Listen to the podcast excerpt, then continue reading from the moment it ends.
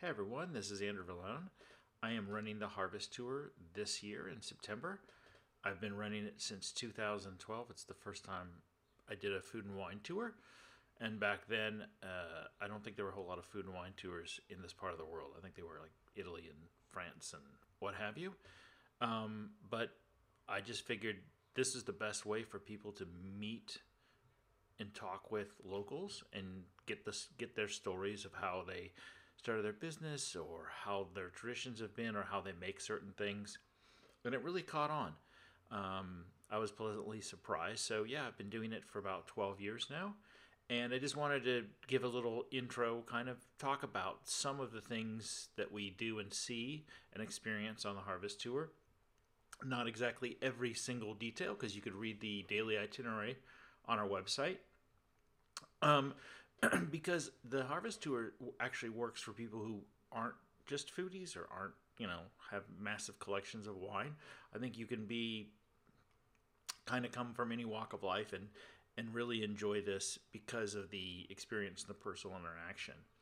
Uh, so I just want to give a little insight into some of the cool things uh, that go on on the Harvest Tour. Um, and we have a couple spots open for this September's Harvest Tour and quite a few more for the 2024 Harvest Tour. So one of the first the first thing we do on on day 1, we're going to actually spend the first 3 nights at a really cool it's somewhere between glamping and cabins in the forest. It's really really beautiful and peaceful. And um, I went there last year with some guests, and everyone loved it. And I said, okay, we need to stick this into my harvest tour because it's a perfect way to start. You're going to be in the Vipava Valley, which is one of the small micro regions in western Slovenia. And it's such a great way to just wake up every day uh, amongst the, the this uh, forest, and you're you're right next to all these vineyards. So of course, first things first, we, we will go to uh, a vineyard called Lepa Vida, a winery. And just to give you an idea, other than your yes, you're going to be tasting a lot of wines, and yes, you're going to have um, some amazing charcuterie uh, and wine snacks, as I call them. But here, like one of the things that's so interesting is back in the late 80s, before Slovenia was independent, it was part of Yugoslavia. Uh, and there was just wine cooperatives, but there was an uh, artist starting to make special wine bottles for certain families. And I think he made six or seven of them, and they have one of them, and they still bottle one of their wines in. Um, so you get the story of, of that and, and what the shape means and what it means to their family. Um, and you get a little bit of history too. You learn about how, how, a lot of the young women who lived in this part of Slovenia uh, pre First World War were going to Egypt to to be wet nurses in the uh, for those who were living and working at the Suez Canal. So there's all sorts of things that are not just about the wine, um, but uh, the way they explain them and the little stories kind of interact and uh, intermingle with the actual let's talk wine and things like that. Um, and then we have uh, for our first night dinner we have a very special meal at a one Michelin star restaurant and this is the kind of restaurant actually where the owner, who's also the, sh- the chef, greets people. So um, you can go and have a lot of very expensive and a lot of amazing Michelin star experiences. And it's very difficult to actually meet the chef.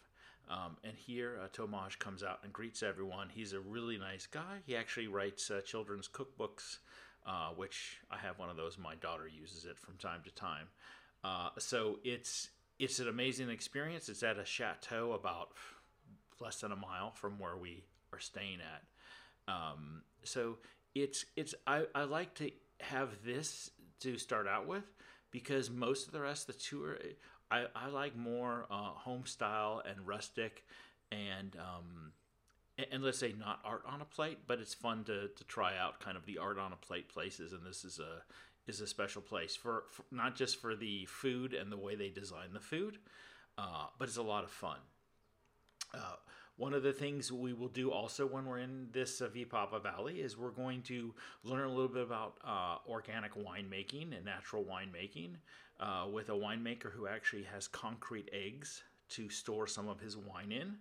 Uh, we'll also be visiting a cheesemaker who ages their cheese in bunkers that the Italians built in the 1920s. Because in the 1920s, this part of Slovenia was was part of Italy, which they got after the First World War, and so we're actually going to walk through, uh, hunch down a little bit through some of these uh, bunkers that they used as water cisterns underground, uh, and see where they aged their cheese. So not your not your typical ex- experience. Um, we have uh, we are also going to be uh, visiting a um, a winemaker in uh, the Goriška Brda region that does skin contact wines, which is something that's very popular in this part of Slovenia and also the part of Italy that's right next to uh, Slovenia. They're also called macerated wines or amber wines or orange wines. So we're going to get introduced to that because we'll have them a few different places. But one of the places that I love to go to is Kabaj, which is a winery that also has a great five course meal paired with each of their wines. So that's always a special um, experience. Um, we're also going to go to some places uh, in Slovenia that a lot of people miss out on. And in fact, you know, to be honest, this tour does not have the two main places that everyone goes to, which is Lake Bled and Ljubljana, the capital.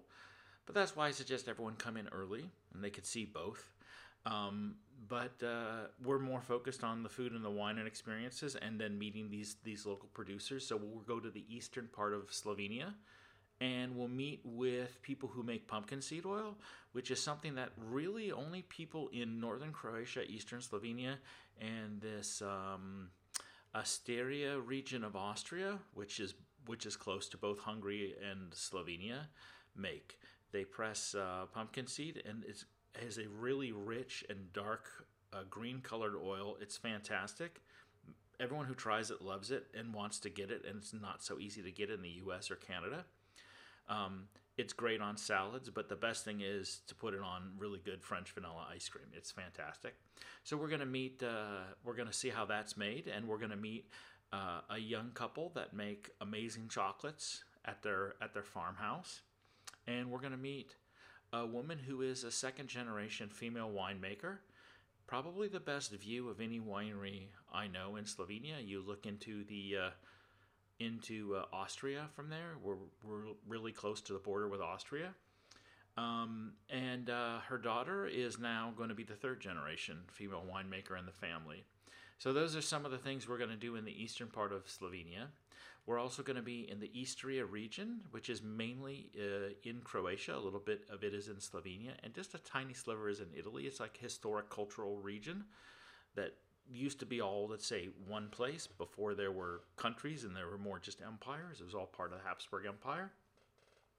Um, and there we're going to go truffle hunting. So if you if you like truffles or don't like truffles, doesn't matter because the dogs who hunt for truffles do like truffles. They like the way they smell. So we're going to go trouncing around in the forests uh, underneath some little hill towns in the countryside of Istria looking for truffles. And of course, we'll have, whether we find some or not, and about 95% of the time we do find truffles, uh, we will have a nice truffle lunch there. Uh, we're also going to visit with the real, with the I would say the only only place I know in only winemaker I know in Europe that that makes wine and and keeps bees. So they make their own honey, and they do a very special tasting where they pair their honey with some local cheeses on a spoon and wine, and it's kind of like a one-shot deal. You have the wine and the spoon of honey and cheese, and it's fantastic. It sounds kind of crazy, but it tastes really great.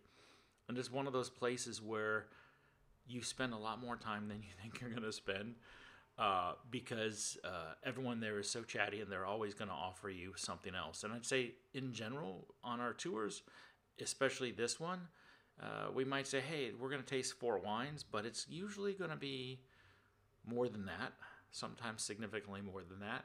Um, just a tip: if you go on the tour and you re- and you want to try more wines, just talk to the winemaker about whatever it is. Be enthusiastic. Ask them questions. Once they hear that you're interested and want to know more, then they bring out more wines uh, and more stories, which is great. Um, so, uh, and, and, another thing we, we do in Istria, which a lot of people who've been on tours with us in Croatia always love, is this goat farm that makes amazing uh, goat cheese and they cook family style. So they just have a massive table of food kind of buffet family style. The cheeses are amazing, and then so is the cooking. And a lot of times you're going to get goat here, um, and they they do it. Um, they cook it under a metal bell, uh, so it's kind of like a Dutch oven style. They call it peka or pod peka. Uh, and that is something that you have to try when you're in Croatia, or I would say anywhere in the Balkans. You should you should be able to get this style of cooking meat because you slow cook meat with some potatoes, and it's off the charts amazing. So we go here. The owner's a little. Uh, he's actually a Slovene who uh, bought some property in Croatia and needed to clear all the land out um, from with the from the shrubs, and so he bought all these goats and then ended up with all this goat milk, and then decided I'll watch some YouTube videos and learn how to make goat cheese, and now he's the uh, premier goat cheese maker in all of Croatia. So those are the interesting stories uh, that you find out when you go to these places, and that's I think what people really love as much as the actual food they're eating and the wine or the gin that they're tasting and uh, that's a good reminder to, to let you know that Slovenia has gotten into gin recently. So we are going to have a gin tasting when we're in the eastern part of Slovenia. So if you if you like gin, I think you'll you'll you'll have a great time. If you don't know anything about gin, like I did last year, then you you'll learn quite a bit.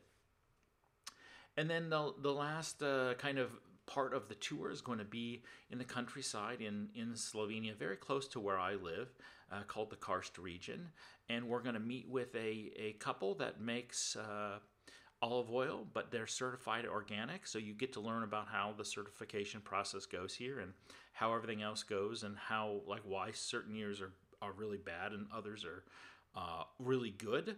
Usually they kind of alternate, and you'll learn a l- little bit about the, the whole harvest process and just kind of making your making your lifestyle just from from olives and we have an amazing uh, lunch with all uh, organic certified products overlooking the Adriatic Sea and some old salt flats that the Venetians started about six or seven hundred years ago, and they still make salt from these flats and sell them, which is a, one of those non-edible. Well, it is edible, but a lot of people buy the uh, bath salts. But that's one of those um, easy to bring home gifts uh, from Slovenia is the salt from uh, from uh, Piran uh, which you can find many different places. Uh, but we're also going to be meeting with a winemaker and having dinner at his place. We're going to stay at an agriturismo in the countryside where pretty much everything they make, I think, other than their beef and their cheese, is all from their own farm. And they make a delicious honey ice cream with from their own honey. So, um, yeah, there's all sorts of uh, great food experiences and and mainly wine experiences. There's some craft beer here now too, so that there's a be an opportunity for that. There's also some grappa and some schnapps and some slivovitz and gin and other things like that. But there's an abundance of stories and interesting characters. Um, to be honest, this is the one tour I never get bored running because it's not so much about the places you see, although it's the countryside here and the vineyards where everything's set is is beautiful and uh, gorgeous views, and you could have plenty of things to share on Instagram. But I really, it's really just about meeting these people, and now they're my friends, and I think a lot of people who take the tour come away.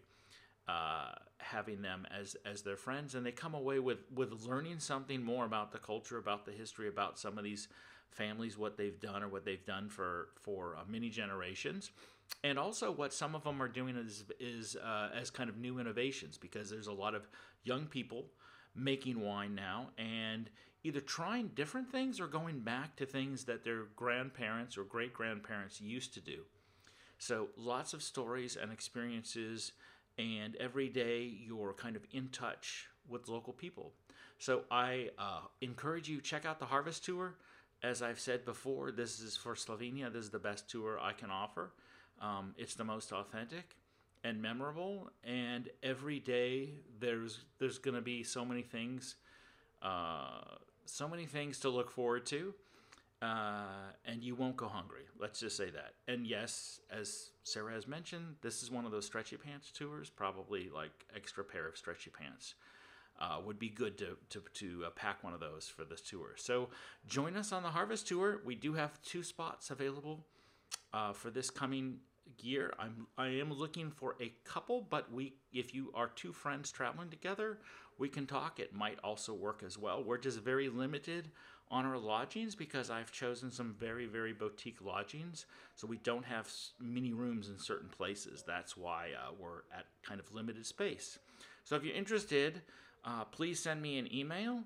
Um, eh, or if you already know that you want to do this, uh, you can book. And of course, um, we've got Harvest Tour 2024 that will be to the available to the general public uh, about I believe the 10th of May. So if you can't make it this year, think about next year. Anyway, enjoy. Ciao.